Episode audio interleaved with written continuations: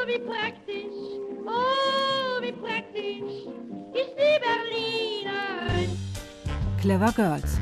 Rebellisch, feministisch, wegweisend. Augenblicklich fühl ich mich unbeschreiblich weiblich, weiblich. Herzlich willkommen zu den Clever Girls.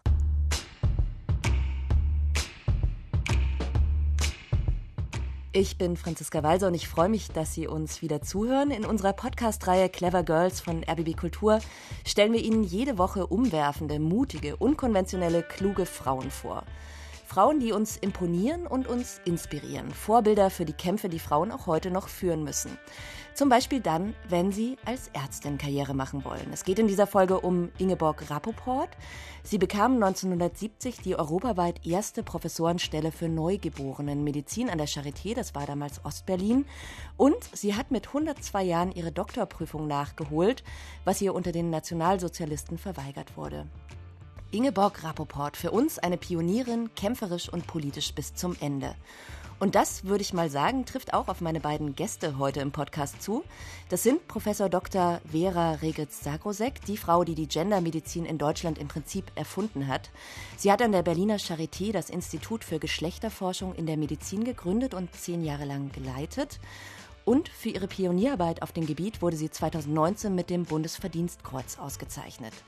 Und mit dabei ist auch Dr. Christiane Groß. Sie ist die Präsidentin des Deutschen Ärztinnenbundes und setzt sich dort dafür ein, dass Frauen in der Medizin faire Arbeitsbedingungen und Aufstiegschancen haben. Wir wollen heute darüber sprechen, warum Ingeborg Rappoport als Mutter von vier Kindern diese Karriere machen konnte, warum Frauen als Patientinnen noch viel zu oft die falschen Behandlungen bekommen und warum es an deutschen Kliniken sehr viele Kinderärztinnen gibt, aber nur wenige Gehirnchirurgen. Frau Regitz-Sarkosek, Sie sind ja sozusagen Charité-Kollegin von Ingeborg Rappoport mit zeitlicher Verzögerung natürlich. Können Sie sich denn erinnern, wann Sie das erste Mal von dieser Medizinerin gehört haben? Ja, doch schon vor fünf oder sechs Jahren. Und da wurden ja ihre Leistungen als Neonatologin, als Kinderärztin sehr herausgestellt. Und dann auch als, ich glaube, das war 2015 oder 16, als sie ihre Promotion nachgeholt hat. Frau Groß, der Ärztinnenbund hat ja eine lange Geschichte, gegründet im Jahr 1924 in der Weimarer Republik schon. Sehen Sie es da auch als Ihre Aufgabe an, an diese Pionierinnen der Medizin, wie eben zum Beispiel Ingeborg Rappoport, zu erinnern? Absolut. Wir haben eine ganze Menge Ärztinnen, die in der frühen Zeit um Karriere und Anerkennung gekämpft haben. Und das war auch der Grund, weshalb der Deutsche Ärztinnenbund überhaupt gegründet wurde. Ich finde es faszinierend, diese Lebensgeschichten der frühen Kämpferinnen für die Gleichberechtigung zu lesen. Und ich war auch ganz beeindruckt über den Lebensweg von Ingeborg Rappaport. Da steigen wir jetzt mal gemeinsam ein bisschen tiefer ein in das Leben von Ingeborg Rappoport. Sie ist ja sagenhafte 105 Jahre alt geworden, geboren 1912. Ein echtes Jahrhundertleben und unsere Autorin Ina Jackson hat dazu recherchiert. Die medizinische Fakultät der Universität Hamburg verleiht Frau Professor Dr. Ingeborg Rappoport aufgrund der mit Magna Cum Laude beurteilten Abhandlung Titel und Würde eines Doktors der Medizin. Herzlichen Glückwunsch. Als Ingeborg Rappoport am 9. Juni 2015 in einer Feierstunde ihre Promotionsurkunde in Empfang nimmt, ist sie 102 Jahre alt und die älteste Doktorandin der Welt. Viele erfolgreiche Jahrzehnte als Kinderärztin und Wissenschaftlerin in den USA und der DDR liegen hinter ihr. Doch erst jetzt, mit 77 Jahren Verspätung, konnte sie zu Ende bringen, was ihr nach ihrem medizinischen Staatsexamen 1938 verwehrt wurde, weil sie eine jüdische Mutter hatte. Ihre Doktorarbeit zur Wirkung der Diphtherietoxine verteidigen. Ich tue das auch im Namen aller derer, die diesen Tag nicht mehr miterleben konnten, die sicher in einer ähnlichen oder viel schlimmeren Situation als ich gewesen sind. Ihrer habe ich in den letzten Wochen sehr stark und wirklich in Schmerzen gedenken müssen. Ingeborg Rappoport konnte sich vor den Nazis retten, weil sie noch 1938 auf Drängen der Mutter in die USA emigrierte. Geboren wurde sie 1912 in der damaligen deutschen Kolonie Kamerun. Der Vater Paul Friedrich Silm, ein Hamburger Kaufmann, die Mutter Maria, eine jüdische Konzertpianistin. Schon kurz nach ihrer Geburt geht die kleine Familie zurück nach Deutschland, nach Hamburg, wo Inge christlich-protestantisch aufwächst und später auch Medizin studiert. Also mein sehnlichster Wunsch und durch mein ganzes Leben wollte ich Arzt sein. Ingeborg möchte anderen, schwächeren Menschen helfen. Ihr Sinn für Gerechtigkeit ist von Kind an stark ausgeprägt. Und egal wie groß die Hindernisse auf dem Weg auch sind, sie lässt sich nicht entmutigen. Eigentlich ist für ein Studium kein Geld da, aber das Glück ist auf ihrer Seite und eine Lehrerin, die sieht, was in Inge steckt, sponsert das ersehnte Medizinstudium. Dann kommen die Nazis. Soweit erstmal in dem langen und sehr, sehr spannenden Leben von Ingeborg Rappoport. Später kommt dann die Flucht in die USA und dann später das Leben in der DDR. Frau Regitz-Sarosek und Frau Groß, war das bei Ihnen auch so, dass Sie schon immer den Wunsch hatten, Ärztin zu werden? Mussten Sie sich das vielleicht auch erkämpfen wie Ingeborg Rappoport? Ja, ich wusste im Grunde genommen seit der siebten Klasse, dass ich Ärztin werden wollte und habe es richtig erkämpfen müssen, weil ich in die dickste Zeit der Wartezeiten reinfiel und tatsächlich sechseinhalb Jahre auf einen Studienplatz gewartet habe um dann sechs Jahre das Studium durchzuziehen, um dann zu erkennen, dass die Vereinbarkeit von Beruf und Familie unglaublich schwer ist, wenn die Familie nicht am Ort ist. Und das war bei mir so. Also ich würde schon sagen, ja, ich habe einiges davon erlebt, auch die Zeit, wo ich so das Gefühl hatte, alleine der weibliche Name äh, schickt dann sozusagen die Bewerbungen innerhalb von zwei Tagen äh, wieder zurück. Also ein Teil habe ich davon erlebt, natürlich etwas anders als in der Zeit, als Ingeborg Rappaport gelebt hat. Da sprechen wir gleich nochmal sehr viel ausführlicher drüber, über die Vereinbarkeit, auch wie es heute ist. Wie war das bei Ihnen, Frau Regitz-Sakrosek? Schon immer der Wunsch da gewesen, Ärztin zu werden? Ich hatte eher den Wunsch, Forschung zu machen. Ich wollte eigentlich immer neues Wissen entdecken, schon auch mit der Idee, Menschen zu helfen und Menschen voranzubringen. Aber es war weniger der Wunsch nach der Medizin, sondern der Wunsch nach Neuem in der Medizin, also nach Forschung. Und das ging relativ problemlos. Ich bekam sofort einen Studienplatz und meine Eltern haben das auch unterstützt. Und insofern gehöre ich zu den wenigen Glücklichen, bei denen das da alles ganz wunderbar gelaufen ist. Und ich hatte dann sehr früh auch eine Förderung durch die Studienstiftung des deutschen Volkes, die mich dann tatsächlich viel mit Forschungsmöglichkeiten in Berührung gebracht hat. Und ich bin dann nach meinem Studium ans Max-Planck-Institut gegangen für experimentelle Kardiologie, weil Herzforschung war immer schon mein Wunsch und dann über diesen Weg zur klinischen Medizin gekommen. Und was man an Ihnen beiden ja auch gut sieht, ist, dass es offensichtlich ein Beruf ist, der einen nicht loslässt. Also Frau Regitz-Sakrosek, Sie könnten ja im Ruhestand sein, altersmäßig. Sie arbeiten aber als Seniorprofessorin weiter, jetzt auch noch an der Universität Zürich. Also man kann offensichtlich nicht lassen vom Medizinerinnen sein. Das ist richtig. Mediziner, das ist für meinen Begriffe kein Beruf, das ist eine Berufung. Das bin ich ganz einfach. Und das ist etwas, das ist fast eine Charaktereigenschaft geworden mittlerweile.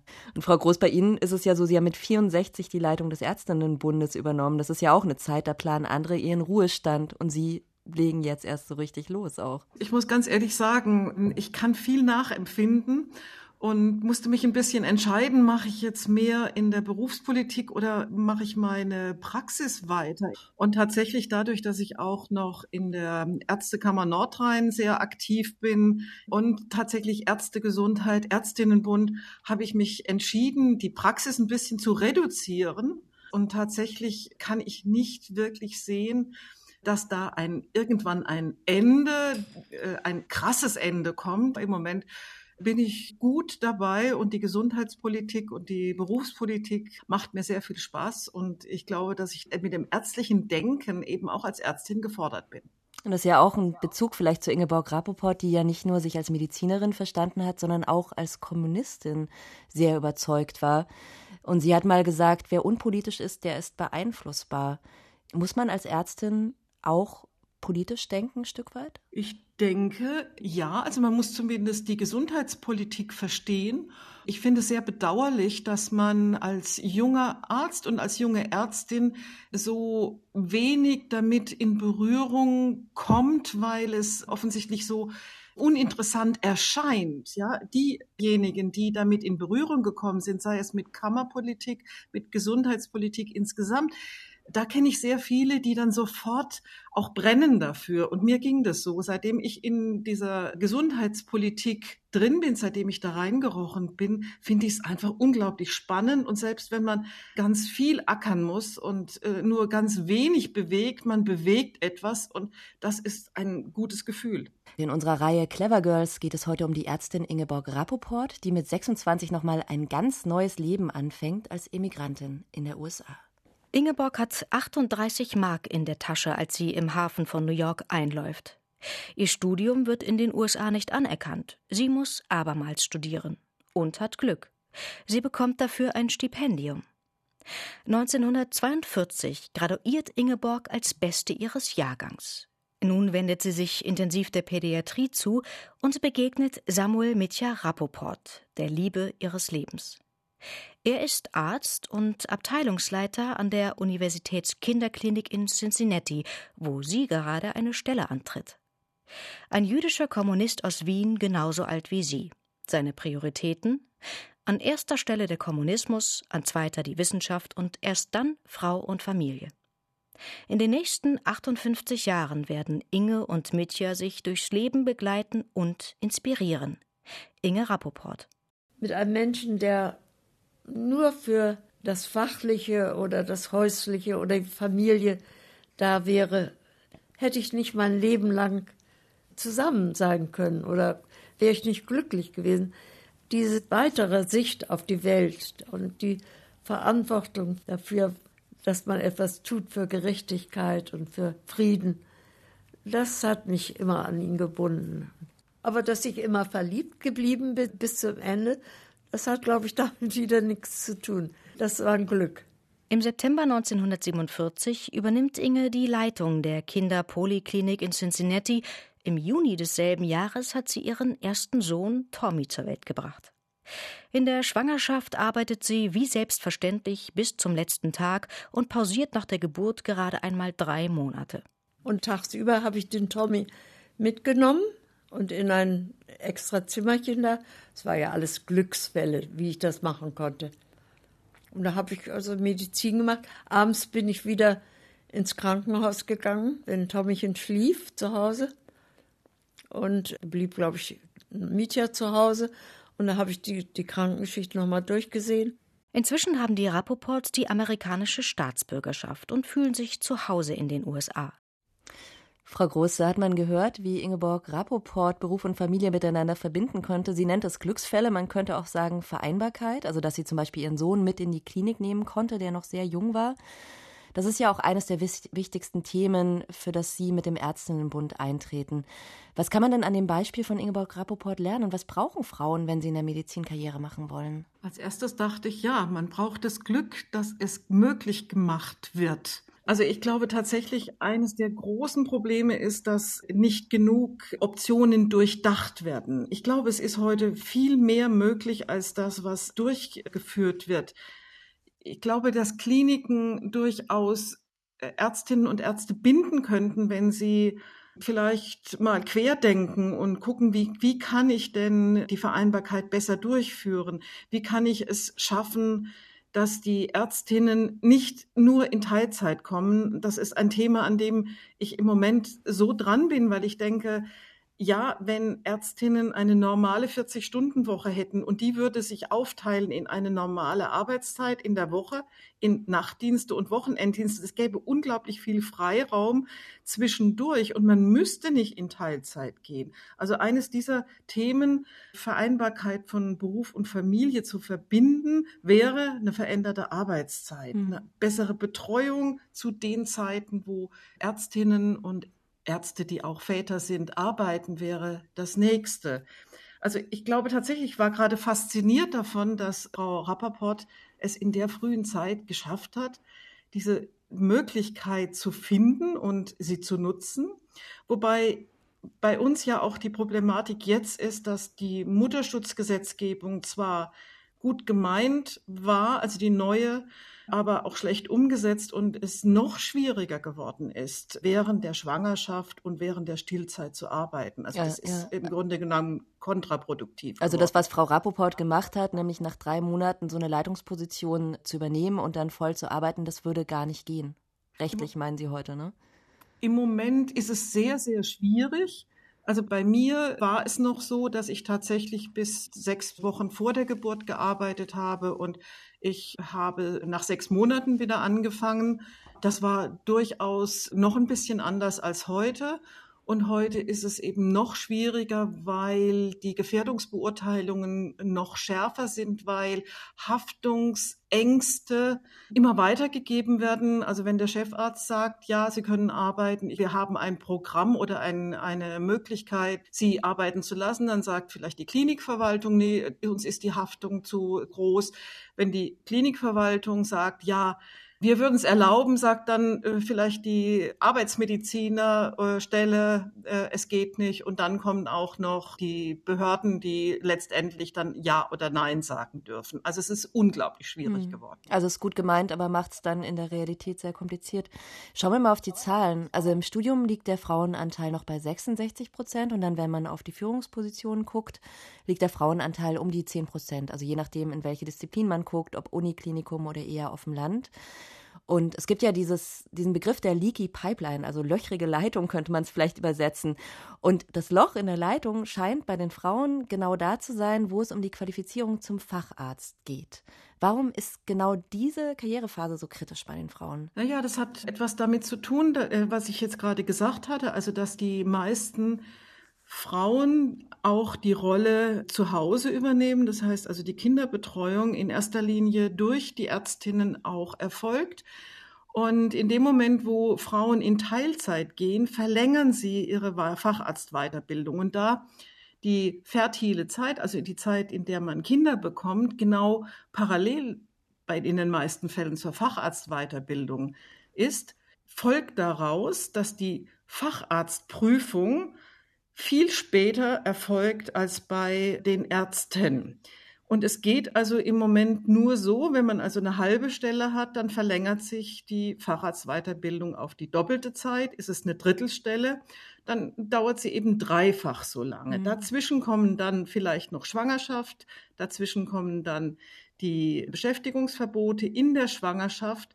Und schon haben wir ein, ein Riesendefizit, was die Frauen nie wieder aufholen. Das sieht man also an verschiedenen Statistiken auch, dass sie auch nie das Einkommen wieder aufholen. Es läuft quasi ab dem Zeitpunkt, ab etwa 30 Jahre, parallel, aber weit unterhalb der Einkommensgrenze von Ärzten. Und das ist auch ein Beweis davon, dass die Frauen es im Durchschnitt nie wieder aufholen. Also was ich gelesen habe, ich glaube, Facharzt dauert so fünf bis sechs Jahre, da kann man sich ja dann leicht ausrechnen. Also wenn man die doppelte oder sogar die dreifache Zeit braucht, wo man dann ist, sozusagen im, im Lebensalter. Und dann ist es ja, glaube ich, die Vollzeit während der Facharztausbildung eine Vollzeit, wo man mehr von 60, 70 Stunden sprechen kann, weil man behandelt, forscht, alles Mögliche gleichzeitig da unterbringen muss. Genau, und es ist auch so, dass in der Weiterbildungszeit zum Beispiel Nachtdienste und Wochenenddienste nicht reingerechnet werden. Das heißt, die 40-Stunden-Woche, die Ganztagstätigkeit ist die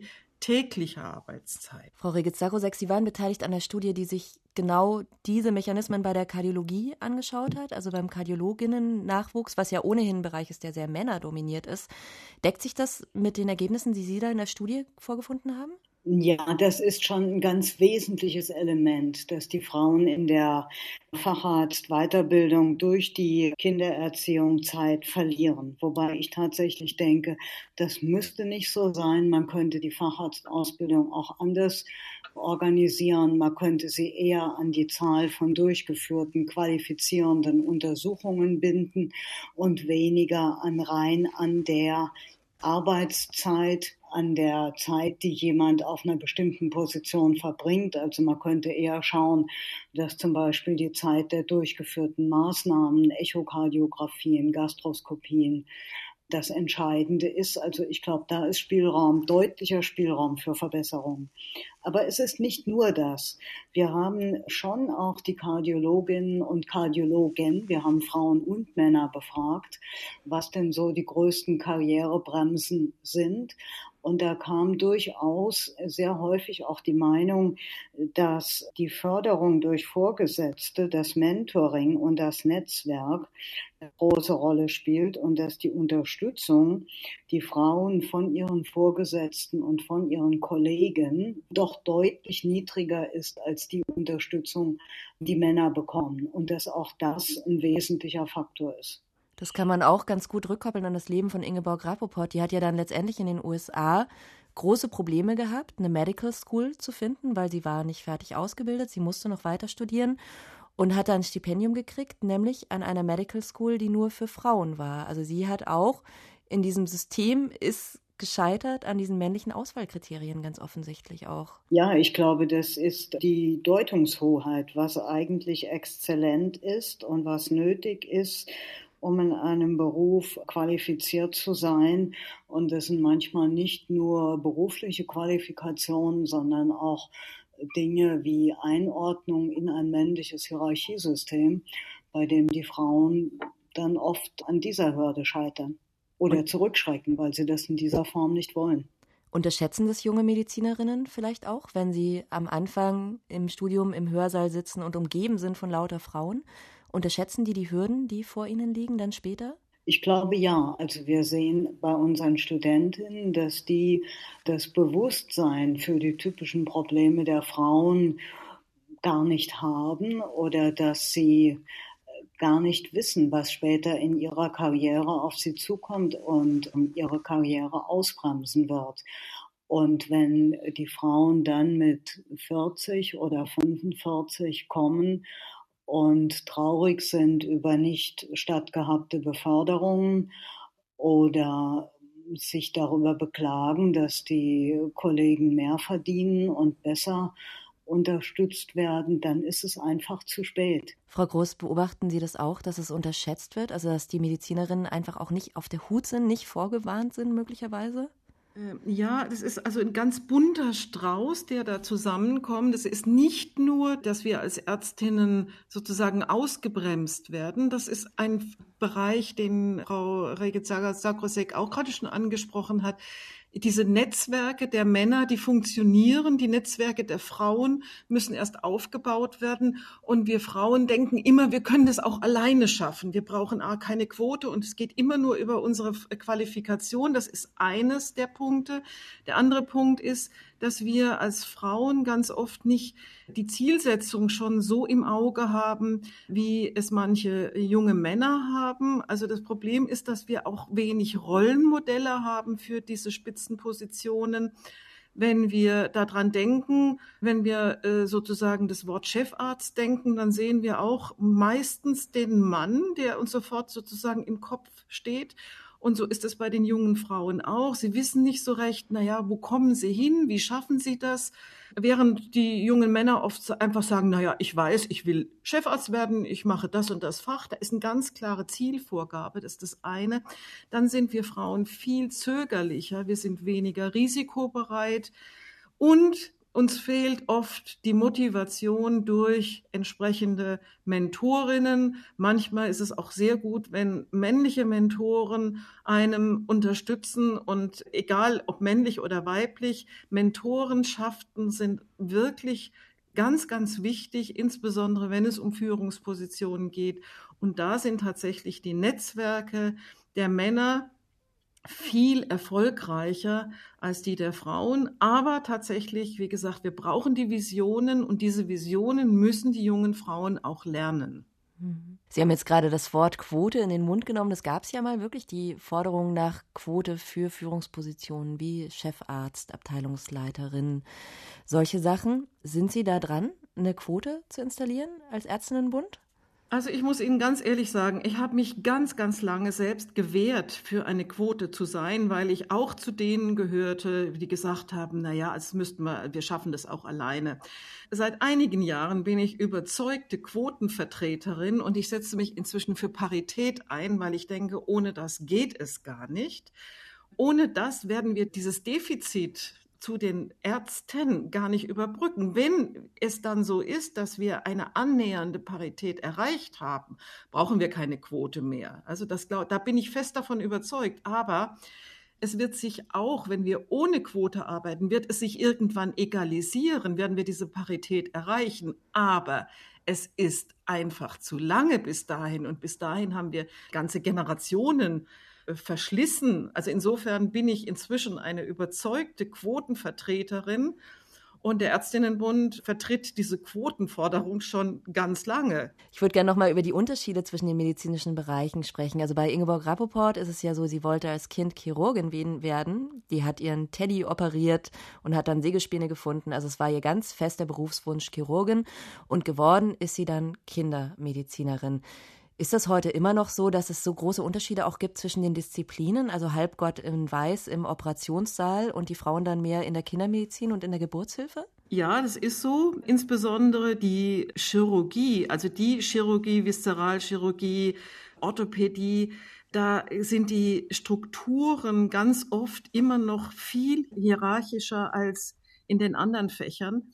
Und es gibt eben Fächer, die sind eher für Frauen durchzuführen unter diesen Aspekten der Vereinbarkeit von Beruf und Familie. Dazu gehört die Gynäkologie, dazu gehören die Psychfächer, in denen ich ja tätig bin, auch. Dazu gehören auch ähm, die Allgemeinmedizin. Ist sehr beliebt auch bei Frauen. Und ich muss trotzdem noch sagen, ja, es gibt es auch noch, als ich anfing zu studieren, wollte ich tatsächlich in ein chirurgisches Fach und dann musste ich auch um ändern und bin tatsächlich Psychotherapeutin geworden. Sie hören Clever Girls. Heute würdigen wir die Kinderärztin Ingeborg Rappoport, die an der Charité in Ostberlin die Abteilung für Frühgeborenenmedizin gegründet hat. Dazu wäre es aber beinahe nicht gekommen. Wie es Ingeborg Rappoport und ihren Mann von den USA in die DDR verschlägt, das erzählt Ina Jackson. Doch dann beginnt 1950 die McCarthy-Ära mit der Jagd auf Kommunisten. Auch die Rappoports stehen auf der Liste von McCarthys Komitee für unamerikanische Umtriebe und müssen mit dem Schlimmsten rechnen. Sie beschließen, das Land zu verlassen. Bei Nacht und Nebel packt Inge Rappoport alles zusammen und fliegt mit drei Kindern im siebten Monat schwanger zurück nach Europa, nach Wien. Nach Westdeutschland wäre ich zu der Zeit bestimmt nie gegangen, wo all die alten Nazi-Richter residierten und eigentlich keine wirkliche Aufarbeitung der Nazi-Vergangenheit passiert war. Nein, dann wollten wir in ein Land, das den Sozialismus aufgebaut hat. Arbeitsstellen bekommen die Rappoports allerdings auch in Österreich nicht. Der lange Arm des amerikanischen Geheimdienstes verhindert das. 16 Monate stecken sie in Österreich fest. In dieser Zeit wird die jüngste Tochter geboren mit einer Behinderung. Sie ist fast blind. Dann kommt ein Angebot aus der DDR. Mitja soll kommissarischer Direktor des Instituts für physiologische Chemie der Humboldt-Universität werden. Im Frühjahr 1952 ziehen die Rappoports nach Ostberlin. Mitja macht Karriere als Biochemiker, Inge als Kinderärztin. Zunächst arbeitet sie als Oberärztin im Krankenhaus Buch. Aber dann hatte ich so ein Gefühl, da nicht genügend gefordert zu sein. Und da hat der Mietja mir vorgeschlagen, ob ich mich nicht habilitieren wollte. Und das habe ich gleich gewollt. 1958 wechselt Inge Rapoport an die Kinderklinik der Charité. Nun beginnt nach ihren eigenen Worten die glücklichste und produktivste, die tiefgreifendste und weitestgehende Tätigkeit, die ihr je beschieden war. Im Bestreben, die Säuglingssterblichkeit zu senken, gelingt es ihr, die Neugeborenenheilkunde aufzubauen, in der Geburtshilfe und Pädiatrie zusammengeführt werden. 1968 wird sie Professorin und hat den einzigen Lehrstuhl für Neonatologie in Europa bis zu ihrer Emeritierung 1973 inne. Es ist nicht auf meinem eigenen Boden nur gewachsen. Das war das Schöne an der DDR. Es gab keine Ellenbogen, Angelegenheit, sondern die waren alle mit am gleichen Strang. Und das fühlt man auch. Das war über alle Weltanschauungen hinweg war das ein starkes Bindeglied. Und auch die Schwestern, das Verhältnis von Ärzten zu Schwestern hat sich ja entscheidend verändert. Den Untergang der DDR und die folgende Kommerzialisierung der medizinischen Versorgung und Forschung hat Ingeborg Rapoport noch miterlebt und bis zum Schluss bedauert. Sie stirbt mit 104 Jahren am 23. März 2017 in Berlin, 13 Jahre nach ihrem geliebten Mitya. Soweit das Leben von Ingeborg Rapoport, der Frau, die wir heute in der Sendung vorstellen. Frau Regitz-Sarkozek, Frau Rapoport hat ja einen ganz neuen Forschungsbereich begründet an der Charité und sie sagt da sehr bescheiden, das ist nicht so auf meinem Boden gewachsen. Nehmen Sie ihr das ab? Wie war denn Ihre Erfahrung, als Sie die Geschlechtermedizin etabliert haben? Kommt einem so ein Lehrstuhl einfach zu als Frau? Ich glaube eher nicht. Also man muss schon sehr viel dafür tun und es ist aber auch so, dass man es nicht alleine tut. Ich glaube, das hat sie schon ganz richtig gesehen, dass eine solche neue Entwicklung dann doch meistens eine Gruppenleistung ist. Eine allein wird nicht ein neues Fach oder einen neuen Lehrstuhl durchsetzen. Es muss schon so sein, dass es eine Gruppe von Menschen gibt, die davon überzeugt sind, dass eine Neuerung wichtig ist und dann gibt es jemand, der sie intellektuell vorantreibt und sich zum Sprachrohr macht und letztlich die Neuerung verkörpert. Aber es ist nicht eine allein eigentlich. Das hat sie ganz gut gesagt und ich glaube, das gilt auch. Ich habe ein anderes Interview mit ihr gefunden, ein Zeitungsinterview, und da erinnert sie sich, manchen alten Professoren war das damals zu viel.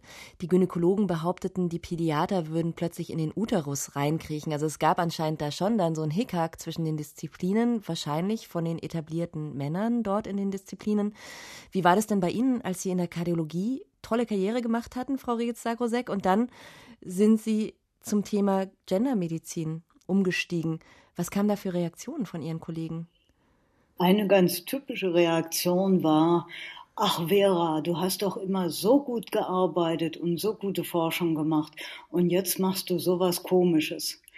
Das war eine typische Reaktion. Und es war natürlich auch so, dass die etablierten Kardiologen überhaupt nicht eingesehen haben, also sagen wir die Mehrzahl der führenden etablierten Kardiologen nicht eingesehen hat, warum man jetzt sich plötzlich unter geschlechtsspezifischen Aspekten mit der Kardiologie beschäftigen sollte. Das war ein völlig neuer Aspekt und viele fanden das völlig überflüssig und manche unsinnig und manche auch schadhaft. Also die Zahl derer, die gesagt hat, das ist gut, ja, das stimmt, das entspricht der medizinischen Realität, entspricht unseren Erfahrungen, die war am Anfang wirklich sehr klein. Das hat sich Gott sei Dank etwas geändert. Ja, weil Sie ja dann bewiesen haben in der Folge, dass es geradezu lebensnotwendig ist, dass man sich mit diesen Unterschieden beschäftigt, zum Beispiel in der Kardiologie, weil Frauen häufiger an Herzinfarkten sterben. Warum ist das so? Naja, die Frauen sterben später an Herzinfarkten als die Männer. Sie bekommen sie acht bis zehn Jahre später. Frauen werden aber älter und daher ist die Anzahl der Menschen, die Herzinfarkte bekommen in der Bevölkerung in etwa gleich. Die Frauen sind aber die Älteren. Okay, also Sie haben auch untersucht nach Operationen, wie der Verlauf ist, und es hat sich gezeigt, Frauen brauchen da einfach eine andere Behandlung und werden zum Teil auch übersehen mit ihren Symptomen, die nämlich ganz andere Symptome sind als bei Männern, also zum Beispiel sowas wie Übelkeit und Schwäche, eher so unspezifische Sachen. Ja, wobei es nicht ganz fair ist, die Symptome, die 52 Prozent der Bevölkerung haben, das sind nämlich die Frauen, als unspezifisch zu bezeichnen. Es gibt das klassische Bild des Herzinfarktes, der in den Lehrbüchern steht.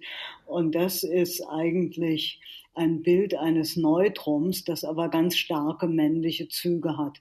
Und wir haben in den letzten Jahren eben gelernt, dass ein Herzinfarkt auch andere Ursache haben kann als nur Arteriosklerose und arteriosklerotischer Gefäßverschluss.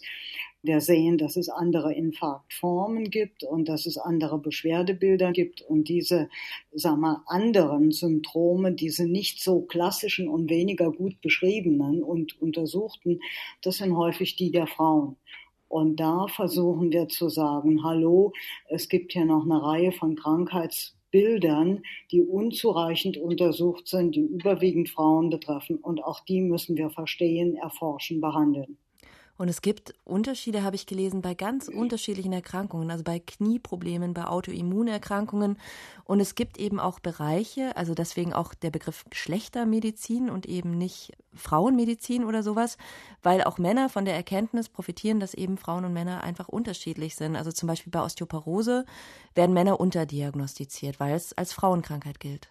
Das ist sicher richtig. Und sehr wenige fragen sich auch, warum der plötzliche Herztod beim Sport zu 90 Prozent Männersache ist. Und auch da hat man an einer Stelle, das war sehr produktiv, aus einem Schutzmechanismus, der nur bei Frauen oder weiblichen Tieren vorkommt, jetzt ein Medikament entwickelt, das große Chancen hat, auch Herzrhythmusstörungen bei Männern gut zu behandeln. Also der Blick auf beide Geschlechter und auf die Schutzmechanismen und Gefährdungsmechanismen bei beiden Geschlechtern, der hilft in der Medizin. Das ist wirklich Fortschritt. Frau Groß, Sie sind ja Psychotherapeutin. Ein Bereich, wo man immer sagt, da werden die Männer auch regelmäßig übersehen, das ist die Depression. Kennen Sie das auch aus Ihrer Praxis? Ja, ich finde, das ist immer ein wunderbares Beispiel, was wir auch anführen können, nämlich dann, wenn es darum geht, mal zu zeigen, wo Männer profitieren würden von Gendermedizin. Ganz oft heißt es ja, ach, Gendermedizin ist so Frauenzeug, ja, was Frauen nur feministische Denkweise. Das ist natürlich Quatsch, denn tatsächlich Gerade bei der Depression wird häufig die Symptome falsch gedeutet, weil wir die Symptome der Frau für die Depression kennen. Also die Niedergeschlagenheit, die wir so als Depression kennen, ist ein typisches Frauensymptom und die Männer somatisieren viel mehr. Das heißt nicht, dass es auch Männer gibt, die diese typischen Depressionssymptome haben, aber ganz häufig verstecken Männer ihre Depression in Schmerzsymptomen oder körperlichen oder gehen in die Sucht oder suizidieren sich. Also tatsächlich haben wir hier einen zahlenmäßigen Unterschied und auch das musste erstmal erkannt werden, dass Depression eben bei Männern tatsächlich andere Auswirkungen hat.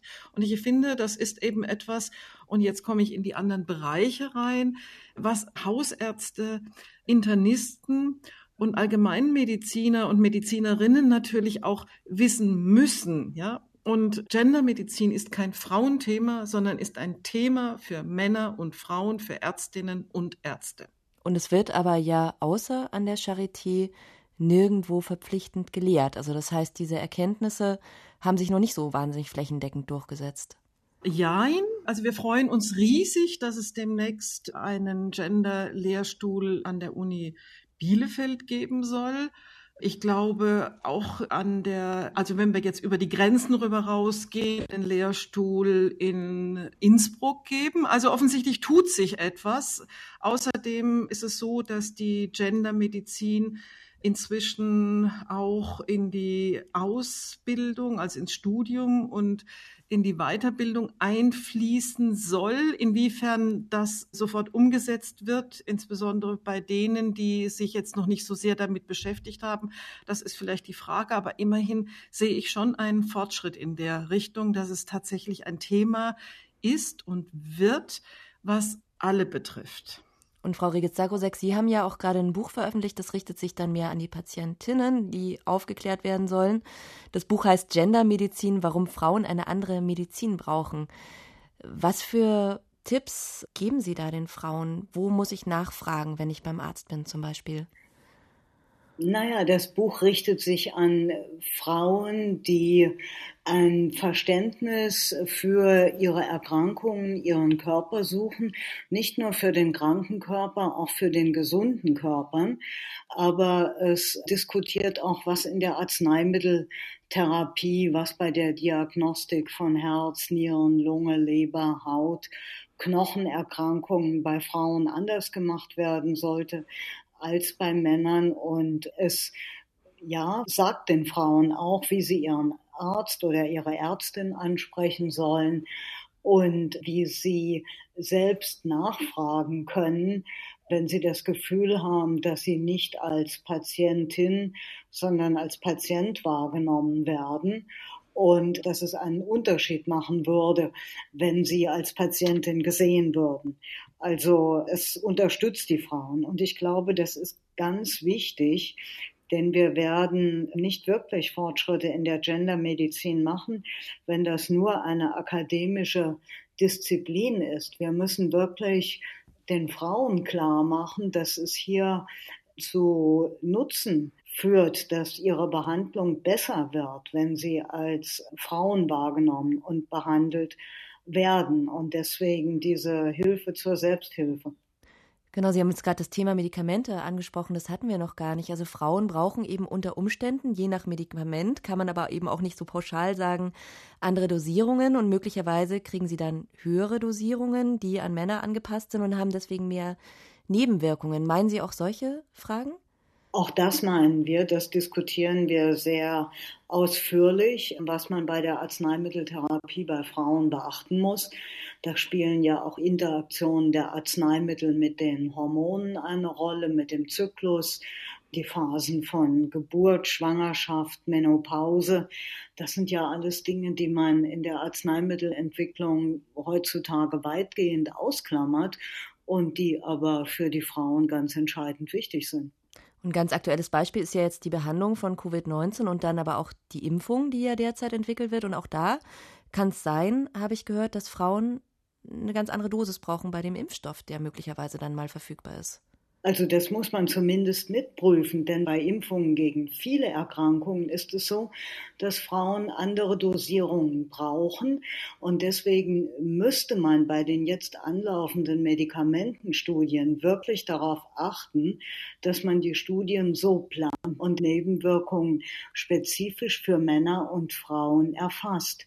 Und man muss dabei ganz klar sagen, bei einem richtigen Studiendesign braucht man deswegen keine deutlich höheren Fallzahlen. Das ist ja ein Argument, das immer wieder nach vorne geschoben wird, dass man sagt, das ist ja alles viel teurer und wird viel aufwendiger und langsamer, wenn wir die Frauen mit berücksichtigen. Nein, bei richtiger Planung ist das eben nicht der Fall. Und das ist ganz wichtig. Das muss man auch unseren Gesundheitspolitikern mitgeben. Und die Zahlen müssen auch veröffentlicht werden, damit man später eine ordentliche Diskussionsbasis hat. Das ist ja so, was man auch nicht unbedingt weiß, dass Frauen oft aus Studien ausgeschlossen sind, gerade wenn sie im gebärfähigen Alter sind. Und dass es eine Sollregelung gibt seit einigen Jahren, aber eben eine Sollregelung. Also das heißt, es gibt nicht die Vorschrift, dass man es gleichermaßen an Männern und Frauen testen muss, ein Medikament. Richtig. Ist das dann auch eine Analogie vielleicht zu dem Bereich von Ingeborg Rappoport zur Kindermedizin? Weil ich könnte mir vorstellen, da ist es ja auch so, dass Kinder eben keine kleinen Erwachsenen sind und man dann einfach die Medikamente in niedrigerer Dosis gibt. Da gibt es ja auch ganz spezifische Bedürfnisse. Da gibt es spezifische Bedürfnisse, aber da hat sich mittlerweile der Gesetzgeber ganz gut angepasst. Und die Arzneimittelentwicklungen für Kinder sind jetzt äh, mittlerweile doch recht spezifisch. Also das geht ganz gut. Bei Älteren haben wir ein Problem und natürlich auch bei Frauen. In dem Porträt bei Ingeborg Rappoport, da kam auch ein Punkt vor vorhin, und zwar ihre Kritik am heutigen Gesundheitssystem. Sie hat ja in der DDR gearbeitet und hat dann später kritisiert, dass eben dieser Spardruck, die Fallpauschalen, dass es ein ganz anderes Gesundheitssystem heute ist, in dem sie auch so nicht mehr arbeiten wollen würde. Frau Groß vom Ärztinnenbund, verändert sich denn durch die Änderung des Gesundheitssystems, durch den Spardruck, verändern sich dadurch auch die Bedingungen für Frauen? Ja, na klar. Also äh, das gesamte Gesundheitssystem ist ja in den letzten Jahren Richtung Ökonomisierung getrimmt worden. Und mit der Ökonomisierung ist auch die, ein Teil der, ich sag jetzt mal, Humanisierung beeinträchtigt worden. Ich möchte nicht sagen verschwunden. Und die Bedürfnisse der Ärztinnen, sich vielleicht intensiver mit Frauen oder mit Patientinnen und Patienten zu befassen, ist konterkariert worden. Also man sieht es daran, dass Ärztinnen sich offensichtlich länger mit einem jeweiligen Fall beschäftigen, dadurch aber ein besseres Ergebnis erzielen, gerade bei chronisch kranken Patientinnen und Patienten. Aber sie haben einen Einkommensverlust. Das heißt, dadurch, dass sie eine geringere Patientinnen- und Patientenzahl haben, verdienen sie weniger. Das betrifft also hauptsächlich die Ärztinnen, die selbstständig niedergelassen sind. Aber sie haben ein besseres Ergebnis. Das ist einfach ziemlich irritierend und kontrovers. Und auch in den Kliniken hat man ja eben keine Zeit mehr, sich mit einem Patienten und einer Patientin zu befassen, sich mit ihnen zu unterhalten. Also ein ganz wichtiger Aspekt des Einfühlens in eine Patientengruppe geht durch die Ökonomisierung verloren. Also hat ganz wichtig etwas zu tun und offensichtlich ist es ja so, dass Frauen vielleicht ein bisschen mehr sich Zeit nehmen, emotionaler reagieren als Männer. Ich rede jetzt nicht von der Allgemeinheit, sondern von einem Teil. Und darunter leiden die Ärztinnen dann besonders, wenn sie eben sich nicht die Zeit nehmen können, sich auf einen Patienten oder auf eine Patientin einzulassen. Dabei gibt es ja auch Indizien dafür, also ich denke da an eine Studie aus Kanada, eine relativ aktuelle, dass je weiblicher das Gesundheitssystem ist, eigentlich die Versorgungsqualität steigt sogar. Ja, das ist ja das, was ich auch gerade gesagt habe. In dem Moment, wo Patienten und Patientinnen durch Ärztinnen betreut werden, insbesondere chronische Patientinnen und Patienten, haben sie einen besseren Erfolg in der Behandlung als bei den Ärzten. Und das ist ein vergleichbares Ergebnis mit dieser Studie in Kanada. Sehen Sie das auch so, Frau Rietz-Sarkosek? Haben Sie da Indizien dafür, dass zum Beispiel auch Ihre Erkenntnisse jetzt aus der Geschlechtermedizin bei Ärztinnen quasi mehr verfangen und die Frauen dann dadurch besser behandelt werden? Es ist tatsächlich so, dass doch mehr Menschen, die sich mit Gendermedizin beschäftigen, Frauen sind. Das ist sicher richtig. Ich glaube aber, dass das im Prinzip die Medizin wirklich effektiver macht. Wenn wir besser nachdenken, wie wir eine Frau oder einen Mann ansprechen und beide dann zielgenau behandeln, dann mag das im ersten Anlauf vielleicht ein bisschen aufwendiger erscheinen, wird aber letztendlich, wenn man den gesamten Prozess anschaut, dann doch günstiger sein, so dass ich glaube, das ist eine manchmal eine falsche Ökonomisierung, die man vorantreibt oder das ist eine Ökonomisierung, die in die falsche Richtung geht. Man muss immer die Endpunkte ganz hinten anschauen. Wie sehr kann ich bei einem chronisch Kranken wirklich helfen, dass wenig Maßnahmen, wenig Krankenhausaufnahmen gebraucht werden und solche Dinge.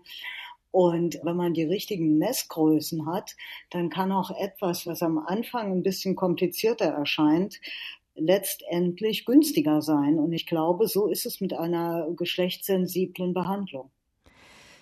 Wir haben vorhin schon darüber gesprochen, wie wichtig es ist, auch für junge Medizinerinnen Vorbilder zu haben. So eins ist ja Ingeborg Rappoport, denke ich auf jeden Fall. Was meinen Sie denn, was kann man von ihr lernen? Oder was hat Sie beide an Ingeborg Rappoports Leben besonders beeinflusst oder beeindruckt? Frau Groß, was meinen Sie, was ist bei Ihnen hängen geblieben von diesem Leben? Mir ist als erstes hängen geblieben, dass ich gesagt habe, wow, eine Frau hat einen Lehrstuhl in einem völlig neuen Fach geschaffen. Und dann ist mir die Parallele natürlich zur Gendermedizin auch aufgefallen. Also das war das Erste, wo ich gedacht habe, klasse. Und das Zweite, wo ich gedacht habe, wow, das hat, gefällt mir sehr gut, das war, als Sie erzählt haben, dass Frau Rappaport vier Kinder gehabt hat und damit diese Karriere geschaffen hat. Und das hat mir auch sehr imponiert, wobei ich sofort wieder weiß, dass natürlich in der DDR die Situation mit der Betreuung von Kindern einfach viel besser war als bei uns und man kann es einfach nur als ein Ziel definieren. Das hat mir sehr gut gefallen und dieses sich nicht entmutigen lassen, egal was das Umfeld macht, sei es eine Bedrohung, Lebensbedrohung durch die Nationalsozialisten, sei es eine Berufsbedrohung in Amerika und sich dann immer weiter zu bewegen und Wege zu suchen, das hat mir sehr gut gefallen. Was war es bei Ihnen, Frau Rigetz-Sarkozek? Naja, es war vor allem die Tatsache, dass sie so überzeugt immer an ihren eigenen Zielen festgehalten hat.